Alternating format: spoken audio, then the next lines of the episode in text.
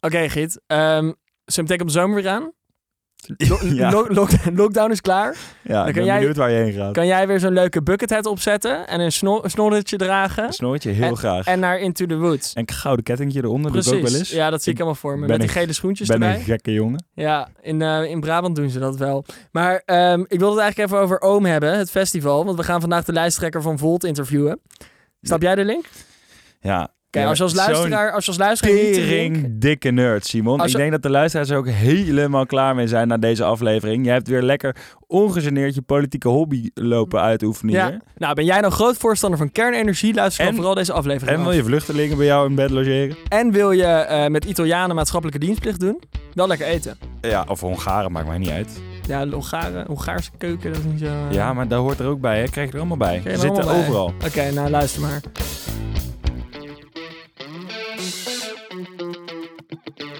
Nou, Laurens, top dat je er bent. Ja, dank. Ontzettend leuk dat je tijd voor ons hebt vrijgemaakt. Als eerste politieke kandidaat, denk ik wel, eh, bij de keuzekast. In dit circus. Is het een circus nu? Het is eh, tot nu toe wat ik heb meegemaakt een behoorlijk circus. Ja. Van binnenkomst tot eh, waar we nu zitten. Eh, Ja. Maar dat belooft veel voor deze podcast, denk ik. Ja, precies. Oh, je hebt het over Of je bedoelt de campagne? Ik bedoel de campagne natuurlijk. Wij zijn ook een enorm circus Keuzekast circus, ja, Ja, in principe. Maar wij zijn wel een ander circus, denk ik, dan de meeste politieke showtjes. We gaan zo min mogelijk proberen te blijven hangen in platitudes in dit gesprek. Dus ik wilde eigenlijk gewoon meteen inhoudelijk beginnen. Ja, waarom Volt? Wat onderscheidt jullie van de rest? En om het zo concreet mogelijk te maken, vond ik het eigenlijk wel leuk om als eerste te vragen. Als er nou één punt is van jullie eh, programma dat in het regeerakkoord mag van het komende kabinet. Wat zou het dan zijn en waarom liggen jullie prioriteit daar? Ja, eh, zal ik eerst nog heel kort even zeggen wat Volt eh, nee, daar komen ze meteen Daar komen we zo meteen Ja. op. Nou, mooi. Ja, nou, wat denk ik voor mij heel belangrijk zou zijn... en wat we echt in dat regeerakkoord moeten hebben... is klimaat. Klimaatneutraliteit in 2040. Eh, dat is iets waar Volt eh, op in wil zetten. Ehm, we zijn al te lang aan het wachten met echte goede stappen eh, te nemen om klimaatverandering tegen te gaan. We weten al decennia dat dit eraan zit te komen. Nou, je hebt gezien hoe we op corona reageren met z'n allen. Dat is complex. De klimaatcrisis is nog vele malen groter. Dus als ergens de ambitie moet liggen, dan is het wel dat het klimaatprobleem aangepakt moet worden. Eh, en wat on- ons betreft is het dus ook ja, stoppen met eh, groen dromen, realistisch handelen. En dus dat ook eh, kernenergie op tafel moet, Oké, en dat onderscheidt jullie dan weer van die andere groene partijen dan? Want je zou kunnen zeggen, het linkerspectrum van de politiek is al best wel bedekt met partijen als GroenLinks en D66, die dit ongetwijfeld ook als eerste prioriteit zouden stellen. Wa- wat maakt jullie anders? Of wat creëert een noodzaak voor een partij als Volt? En nu komen we iets meer tof Ja, ja, precies. Nu waar komen we de vraag hebben. waar... eh, eh, nou ja, kijk, wij, kijk, Volt is uiteindelijk ook een nieuwe generatie in de politiek, een Europese partij. Ehm, want de 21ste eeuwse uitdagingen als klimaat, maar ook migratie, veiligheid, sociale ongelijkheid, dat zijn allemaal grensoverschrijdende thema's en die vragen om ja, grensoverschrijdende oplossingen. En de huidige nationale politieke partijen, die zijn voornamelijk bezig wat ons betreft met het wij-zij-denken, met de korte termijn, met nationale oplossingen. En dat is niet meer voldoende. En Volt verbindt dus mensen in heel Europa met elkaar. Eh, denk na over de langere termijn om die grensoverschrijdende uitdagingen op te lossen. En dat is ook het unieke. Het verkiezingsprogramma van Volt in Nederland is een programma wat gesteund wordt door alle Volters in heel Europa. En dat is echt een wezenlijk verschil. Dus dat je na gaat denken over van het Europese belang centraal te zetten voorbij dat nationale denkkader. Ja, en je zegt al een beetje, nieuwe generatie politiek. Je spreekt ook veel jongeren aan met jullie eh, programma, of in ieder geval met wat jullie nu aan het doen zijn. Ja, zeker. Waarom lukt dat jullie op deze manier wel en andere partijen gewoon al decennia lang niet? Ja, dat, dat is. eh, ik, we hebben een, een enorme basis eh, jonge mensen in, in elk land eigenlijk. Je ziet dat er een enorme groep tussen 18 en 35 eh, actief zijn bij Volt. Overigens ook een hele grote groep 55-plussers die juist zeggen van zo mooi dat een jonge generatie zelf weer de handen ineens slaat om de toekomst vorm te geven. Dus dat Ja. is echt heel erg tof. En, en waarom lukt het ons, denk ik, nou, eh, één, omdat we pragmatisch naar oplossingen kijken, maar twee, ook de manier waarop we georganiseerd zijn. Ehm, we hebben geen aparte jongerenafdeling, want ja, als je jongeren in een aparte afdeling zet, dan hebben ze een adviserende rol en mogen ze helemaal niet meepraten. Terwijl bij ons een derde van de lijst is onder de 25. Je Dus zit die meteen staan, aan tafel, zeg je zit aan tafel, Geen je doet mee, je praat kleuterklasje mee. voor. Ja. Nee, precies. En ja, uiteindelijk de, de mensen die Volt ooit gestart zijn, een Italiaan, een Duitser en een Française, die waren in de twintig. Dus dat heeft er natuurlijk ook voor gezorgd dat er een enorme jonge groep eh, werd aangesproken al vanaf het begin. Ehm, en daarnaast, eh, wat denk ik heel veel jonge mensen aanspreekt, is ook de manier van organisatie. Dus echt van onderop, het grassroot idee. Uh, waarbij iedereen dus direct uh, mee kan doen met beleid. Dus het is niet zo dat er een klein clubje het beleid schrijft. Dat doen we met honderden mensen waar iedereen inspraak op kan hebben. En dat geeft een dynamiek en een, uh, en, en, een, ja, een beweging waar denk ik veel jonge mensen zich aangetrokken te voelen. Ja, en een valkuil daarbij is misschien wel veel jonge mensen die politiek geëngageerd zijn of misschien geïnteresseerd zijn in een partij als Volt. Zijn, is toch een bepaalde groep mensen, hoogopgeleide. Ja, hou jezelf even een spiegel voor, denk ik. Een beetje randstedelijk, inderdaad. Ja, nee, inderdaad. Gewoon politieke nerdjes zoals ik eigenlijk. Hoe ga je er dan voor zorgen dat je ook, of hoe, hoe proberen jullie met Volt wel een brede achterban te hebben buiten, buiten dat ja, D66-bubbeltje, zal ik het maar eventjes noemen? Nou, zeker. Kijk, we, op dit moment trekken we inderdaad nog veel uh, stedelijk en ook wat hoger opgeleid aan. Hè. Dat, dat zien we in Nederland, zien we ook in andere landen. Het mooie daaraan, en dan even inzoomend op Nederland, is wel dat nou, we zitten in Groningen, in Maastricht, in Nijmegen, in, in Wageningen, in Eindhoven, in dingen bij de verkiezingen in 2019, waar we ook aan meegedaan hebben, um, in Nederland, hebben we 2% gehaald, was bijna de helft van de stemmen kwam ook buiten de Randstad. Dus er zitten enorm actieve uh, teams. Um, en wat daarin, ja, kijk, we zijn een startende uh, organisatie, dus daarin zullen we nog uh, moeten groeien. Uh, zullen we ook veel aan onze naamsbekendheid moeten werken? Zullen we mensen moeten aanspreken? Dat, dat kost tijd. Um, dus geef ons daar ook uh, ja, een paar jaar de tijd voor om dat, dat goed uit te bouwen. Maar dat is natuurlijk wel het doel wat we willen. We willen de hele samenleving goed kunnen vertegenwoordigen. Dan moet ook de hele samenleving vertegenwoordigd zijn in de partij en in de organisatie. Ja. En ja, dat is uiteindelijk ook het sterkst. Weet je, juist vanuit een grassroots idee, dan wil je ook al die verschillende stemmen vanaf het begin af aanhoren. Ja. Zodat op het moment dat je beleid maakt, dat je ook zeker weet dat het, dat het voor iedereen aansprekelijk is. Maar dat vind ik best wel lastig klinken. Zeker omdat, kijk, in Nederland zeg je dus al, we willen eigenlijk heel de bevolking uh, aan tafel hebben. Als je dan over de hele, uh, of over heel Europa beleid moet maken. Ja, ik kan me niet voorstellen dat jullie het op elk punt met Italië eens zijn. Nee, en, en dat hoeft ook niet. Hè? Van, kijk, uiteindelijk, we kijken op Europees niveau van wat zijn nou die grensoverschrijdende thema's? Klimaat. Nou, daar maken ze zich in Italië maken ze zich ook ontzettend druk over. Wat uh, migratie. Ik bedoel, daar maken we ons in Nederland eigenlijk te weinig druk over, eh, wat mij betreft. Volgens mij veel te weinig. Uh, maar daar zitten ze in Griekenland en Italië wel weer mee. Nou, en hoe kunnen we nu zorgen dat we al die thema's samen oplossen? Dat, daar kan ik met een Italiaan net zo goed over praten. Uh, dan dat we dat hier in Nederland alleen zouden Maar is dat alles? Of wil je, je mag wel nationaal nog differentiëren naar wat er binnen dat land nodig Tuurlijk. is, toch? Kijk, maar gaat daar niet vroeg of laat wrijving ja, ontstaan? Kan het niet dat, je uiteindelijk, dat jij uiteindelijk de ruimte hebt om in Nederland bepaalde sociaal-economische voorstellen te doen die schuren met het plan in Italië? Wordt het niet op den duur een beperkende factor? Nou, dus ja, ik ben even zoekende van waar het een beperkende factor zou kunnen worden. Um, uiteindelijk uh, zien we dat op dit moment nog niet. Maar je hebt natuurlijk wel bepaalde zaken die nog nationaal georganiseerd zijn, net als onderwijs hier in Nederland. Ja, ja dat is anders georganiseerd dan in andere landen. Dus dat moeten we in Nederland nu ook verder uh, organiseren. He, je hebt natuurlijk wel het Erasmus-programma, dat willen we dan ook uitbreiden voor HBO en MBO-studenten. Um, hè, en zo willen we kijken van waar, wat je wel weer Europees kan doen. Ja. Maar kijk, uh, misschien is gezondheidszorg een mooi, uh, mooi voorbeeld daarbij. Dat is ook in elk land is dat uh, nu georganiseerd. Ja. dat is ook een, echt een nationale competentie. Terwijl, ja, we hebben nu corona. Je ziet dat corona zich ook niet aan grenzen houdt. En dus zou je daar een deel van Europees moeten regelen. Nou, dat wordt gedeeltelijk gedaan. Hè. De, de, de landen hebben de Europese Commissie het mandaat gegeven om voor ze te onderhandelen voor ja. het vaccin.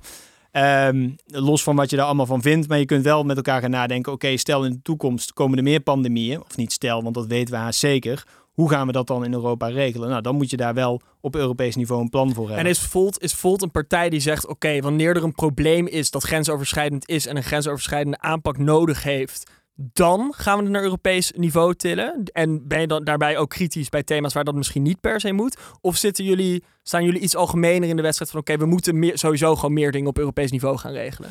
Nou, hebben zeker de grensoverschrijdende thema's, maar er zijn ook zeker zaken van wat kunnen we van elkaar leren. He, bijvoorbeeld als je kijkt naar Estland, die hebben een hele goede digitale overheid. Nou, kijk naar Nederland, dat is helemaal geen goede digitale overheid. Uh, maar daar kun je dus wel gaan kijken, wat kun je leren van elkaar? Het onderwijsmodel in Finland uh, daar kijken wij als Volt weer naar. Wat kunnen we daarvan leren? Wat kunnen we daarvan in Nederland implementeren? Want aan de andere kant, op een gegeven moment, dat, dat kan ik me zo voorstellen. Op een gegeven moment, hè, jullie gaan groeien. Het ziet er naar uit dat jullie gewoon meegaan uh, doen in veel landen. Um, gaat er op een gegeven moment niet gewoon een wetsvoorstel komen waar ze, nou, ik noem maar wat in Roemenië over gaan stemmen, dat indirect hele slechte gevolgen heeft voor het klimaat? Dat dan de rest van bijvoorbeeld Europa zegt, jongens, dit hebben we niet met, met z'n allen afgesproken we zouden altijd het klimaat op één zetten en nu stemmen jullie er tegen. dan gaat er toch op een gegeven moment gaan wel scheurtjes komen. Omdat ze op lokaal niveau, ja, was dat misschien uit te leggen, maar dan zet je idealen aan de kant. Ja, dat is een beetje een cynische gedachte, denk ik. Van, uh, ik, ik denk namelijk dat... Uh, kijk, we hebben op Europees niveau, zo hebben we het ook geregeld... hebben we ons uh, verkiezingsprogramma, ons Europees verkiezingsprogramma. Dat onderstrepen we allemaal. Ja. En daar zijn we dus ook met iedereen... ja, zijn we daar aan, aan het werken om dat continu te verbeteren. Er worden amendementen ingediend. Dus dat is eigenlijk ons basisprogramma. En natuurlijk, dat wordt vervolgens weer enigszins vertaald... naar de nationale context en straks ook naar de lokale en dan context. moet je over compromissen sluiten. Maar... En dan zul je compromissen moeten sluiten. En dan zul je ook af en toe keuzes moeten maken. En ja, dat, dat hoort er natuurlijk ook bij. Dat is ook een beetje politiek. Ik vind het grappig aan dit soort dilemma's wel altijd. Als we van Nederland naar Europa denken, dan denken we heel erg van, oh wat raar, want dan, dan schuurt het hier en daar. Terwijl je, je hebt eigenlijk precies dit ook op regionaal niveau. Precies. Je hebt in de gemeenteraad heb je natuurlijk ook uh, PvdA ergens zitten waar redelijk rechtsbeleid gevoerd wordt, omdat er compromissen gesloten moeten worden. Dus in die zin verandert er op fundamenteel niveau niet heel erg veel. Nou, en die wrijving zal er misschien wel af en toe ook zijn. Hè? En ja, dan zullen er ook interne discussies gevoerd ja. moeten worden. En dan zullen er op een gegeven moment keuzes gemaakt ook worden. Ook omdat belangen van landen soms tegen elkaar indruisen. Want ik wil nog heel even. Maar het interessante is natuurlijk wel van uh, landen, belangen druisen inderdaad af en toe tegen. Maar dat is juist wat we met Volt ook willen doorbreken. Hè. We willen juist ook naar een richtingenstrijd in plaats van een, een, een, een, een landenstrijd. Hè. Je ja. wil uiteindelijk, net, net als hier in de Tweede Kamer, dat je uh, op basis van ideeën met elkaar discussies gaat ja. voeren. En niet op basis van, oké, ik zit in Roemenië of in Nederland. Klopt, maar in dat opzicht is de, de nazistaat, zeg maar het land als concept... en ook voor mensen hun gevoel nog wel gewoon een heel belangrijke grens... waar je af en toe tegenaan zal lopen. En als ik je dan bijvoorbeeld hoor zeggen... Uh, we moeten het Europeeser aanpakken met migratie... Wat als wij met Italië en Griekenland in gesprek gaan, de facto betekent dat wij meer vluchtelingen opnemen. Of in elk toch meer, dat zou Volt denk ik ook willen. Of nou, dat we in ieder geval uh, de basiszaken uh, goed op orde hebben. Kijk, op dit moment zitten er in Moria, in de Griekse eilanden, zitten mensen in tentenkampen die wegwaaien, zeiknatte slaapzakken, ja. uh, kinderen die door de ratten worden aangevreten s'nachts. En preventief dan maar een tetanusprik krijgen. Ja, ik vind dat onvoorstelbaar. Ja. Ik, ik, ik kan er ook eigenlijk niet goed verklaren waarom we daar niet met z'n allen wat aan doen. Dus ja, zeker. Dat moeten we dan inderdaad met z'n allen aanpakken.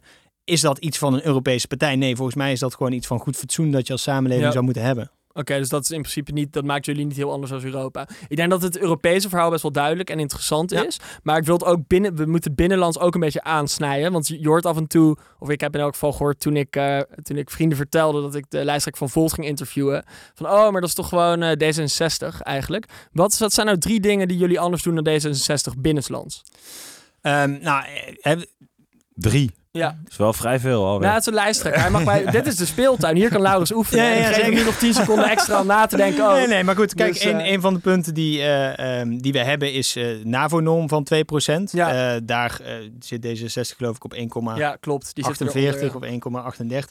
Dus dat is een thema wat wij hebben. Nou, kernenergie is natuurlijk een, een thema wat we hebben. Nou ja, en als we het dan nog even toch over die vluchtelingen hebben. De, afgelopen vier jaar heeft D66 uh, in de regering gezeten en daar toch vrij weinig voor gedaan. Ja. Dus dat is ook iets waarvan ik zou maar zeggen is dat, van... dat vind ik wel een, lastig, la, een lastige. Want ik vind, soms worden coalitiepartijen ook wel heel erg hard hiervoor aangepakt.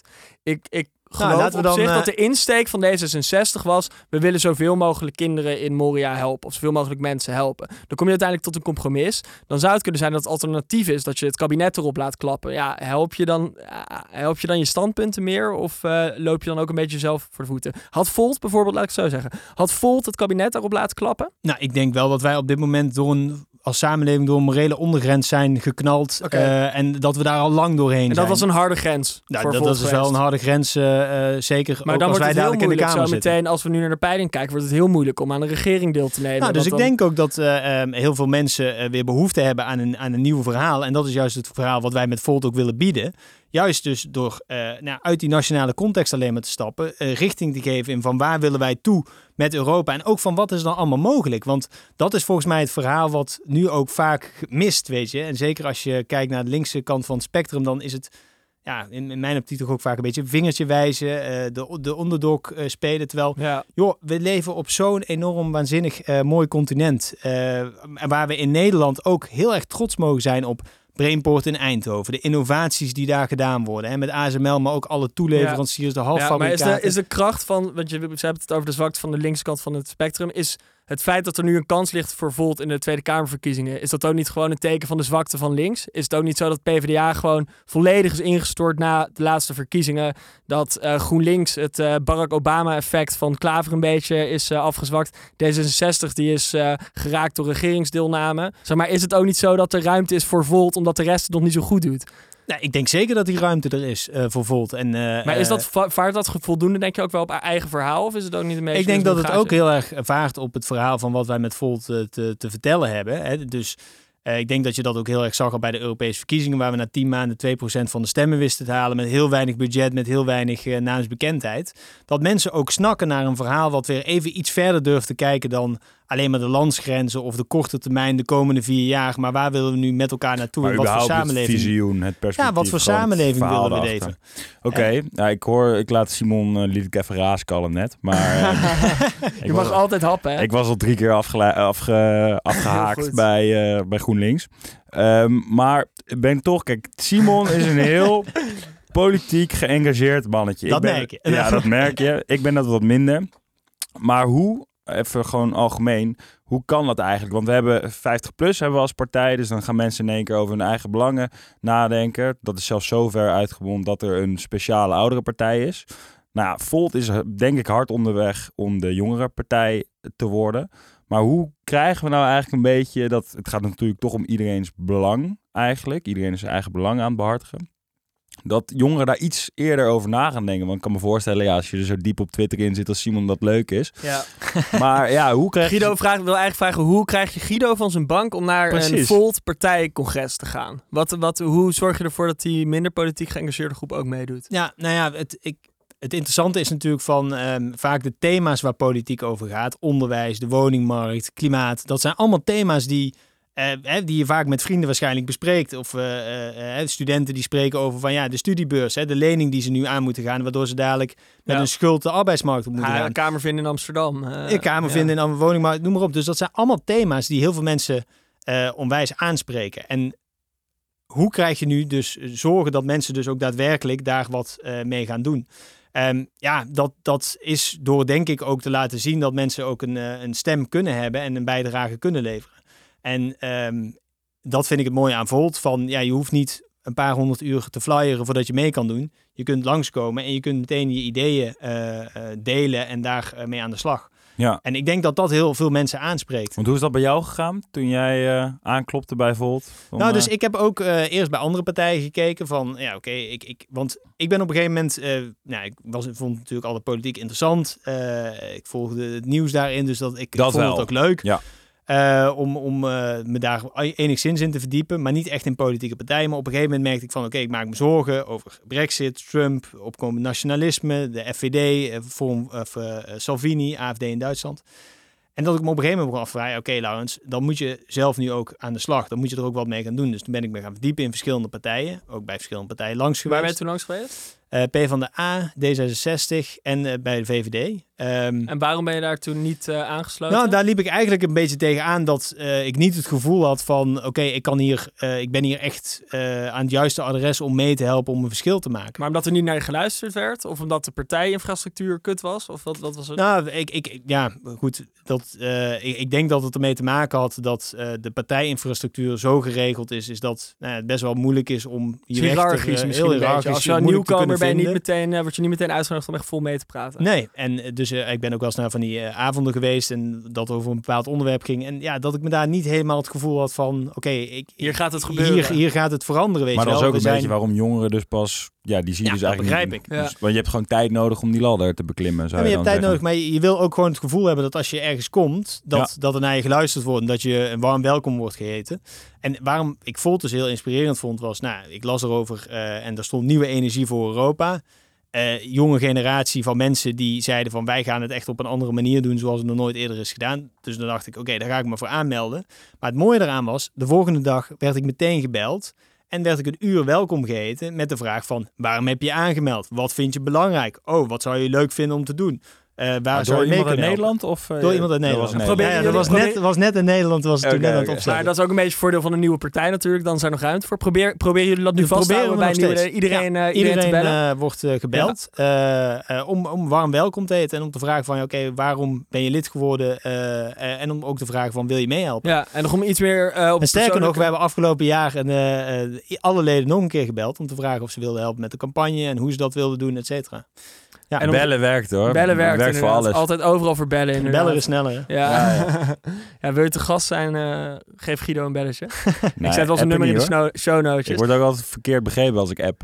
Dat ik dan boos ben of zo. Ja, maar dat komt omdat jij, jij bent ook wel echt een beetje een grandpa met eh, techniek. Als wij moeten zoomen ergens voor, dan zie ik jou altijd een beetje met zo'n verward hoofd er net, net uit een rare hoek en Wat zo. zeg jij nou? Ja, dat is wel echt zo. Ik ben heel handig met schermpjes delen en alles. ja. Mooi. Maar als ik daar misschien nog even iets aan toe mag voegen, want dat is wel leuk van ook de manier waarop we georganiseerd zijn, juist omdat het Europees. We hebben ook een digitaal platform waar iedereen dus ook met elkaar op in discussie is. Dus er is ook heel veel ruimte om zelf andere discussies te starten en dat op te zoeken. Daar, daar Maar een je niet- platform, wat moet ik dan voor me zien? Een soort website of zo? Ja, het is, het is een, eh, een soort eh, Facebook is het eigenlijk, eh, waar ja, je kunt zelf een discussie starten. Je kunt in verschillende soorten groepen van verschillende beleids- of campagneacties of noem maar op. Dus als ik nu vanmiddag naar, naar dat platform ga en ik denk, oké, ik moet een gesprek hebben met mensen over podcasten maken. Ja. Ja. dan kan ik daar een groep voor aanmaken. En dan mensen die dat, de, de, die, dat platform. platform, ja. Clubhouse. Ah, workplace. Workplace. workplace. Beetje Voltstagram is dat. eh. Ja, ja, precies. Maar nog heel veel om Maar op dus jouw dat is mooi. persoonlijke verhaal in, in te zoomen. Want jij bent, je, oké, je sluit je uiteindelijk aan. Je denkt, ik moet mijn steentje bijdragen. En daarna zeg je gewoon uiteindelijk je baan op. Om, en je zekerheid daarmee ook een beetje op. Ja. Om, om eh, de show te gaan runnen. Keurige baan. Ja, keurige baan bij keurige ABN baan AMRO. bij Ja, zeker. heel, Ja, eh, dus ik ben op een gegeven moment bij ABN AMRO begonnen eh, in, de, in de crisis. Eh, Ja. En eh, toen dacht en ik heb mijn bachelor thesis over ABN AMRO geschreven. Dus ik dacht, als er ergens veel gaat veranderen, dan is het in de financiële wereld. Nou, een hele interessante tijd gehad. Maar wat ik net zei van, ja, ik begon me zorgen te maken. En ehm, ik heb me toen aangemeld bij Volt. En ik merkte dat dat zo inspirerend was om met al die mensen na te denken over, oké, hoe gaan we dit al opzetten? Wat vinden we dan belangrijk? Hoe gaan we dan eh, onze boodschap verkondigen? Ehm, en dat ik zo geïnspireerd raakte dat een paar uurtjes in de week, ja, dat werden weekenden, avonden. Ja, en toen hebben Werd we er langzaam Nederland, eh, ingezogen ja, je gewoon. werd er ingezogen. En op een gegeven moment eh, hebben we Volt in Nederland opgericht. En toen samen met Reinier ehm, de keuze gemaakt. Ja, oké, we hebben geen geld. En geen geld is geen mensen. Geen mensen is geen geld. Ja. Laten we dan eh, zelf het voortouw nemen en, en onze baan opzeggen als we hier echt in geloven. En ja, dat deden we op dat moment. En dat doen we nu nog steeds. Ja. Eh, en ja, dat, dat ja, was een mooie stap van een corporate naar eh, eh, ja, echt een start-up. Dus van een goede baan met een laptop eh, op een Ja. mooi kantoor. Ik kwam dat meer voor het, kwam het, het uiteindelijk durven opzeggen. Want dan heb je een trade-off tussen zekerheid enerzijds en onzekerheid natuurlijk anderzijds. Kwam het die onzekerheid, ehm, was die uiteindelijk, zeg maar, was die keuze uiteindelijk toch sterker omdat je dacht, ik moet nu echt wat doen, want er moet echt iets gebeuren? Of was het ook deels, oh, hier zit ook gewoon wel echt wat in en we pakken over een paar jaar wel wat zetels? Nee, dat was op dat moment helemaal niet de Niet gedachte. aan de orde nog. Nee, dat was echt, eh, eh, oké, zoals mijn vriendin tegen mij zei, Laurens, ik heb je nog nooit zo eh, gepassioneerd en enthousiast Ja. over iets horen praten en ermee bezig zien zijn. Dit is volgens mij waar je hart ligt. Ja. En ehm, op dat moment was het, was het eigenlijk veel meer de gedachte, oké, we gaan richting de Europese verkiezingen, gaan we dit opzetten en dan, dan zien we daarna wel weer verder. En jullie zijn nog steeds samen. Eh, ja, ja. Je bent, je bent niet- je bent niet te ver weggetrokken door... eh, nee, nee, dat niet. Ja. Het is af en toe zeker wel pittig hoor. Want eh, Geloof ik ja, wel. het is gewoon ontzettend hard werken. En eh, ja, want het toen heeft is het- af en toe natuurlijk ook wel wat stress op en dat soort dingen. Toen is het Ja. uit de hand gelopen. En uiteindelijk komt de keuze van oké, ik kan lijsttrekker worden. En je hebt hier net heel enthousiast verteld over wat Volt wel niet is en kan en hoe belangrijk dit allemaal is. Waarom dacht jij, ik ben aangewezen persoon om de kaart te trekken? Voor Ja. zo'n belangrijk project. Dus ik, heb, ja, ik ben eerst in de rol als voorzitter heb ik dat gedaan. Op een gegeven moment kwam inderdaad de keuze. En dat is ook niet een keuze die in één keer voorbij kwam. Eh, dat, dat, dat, daar heb ik best wel lang ook over gedaan. Dat er op een gegeven moment iemand tegen mij zei van... Ja, Laurens, waarom ga jij het eigenlijk niet doen?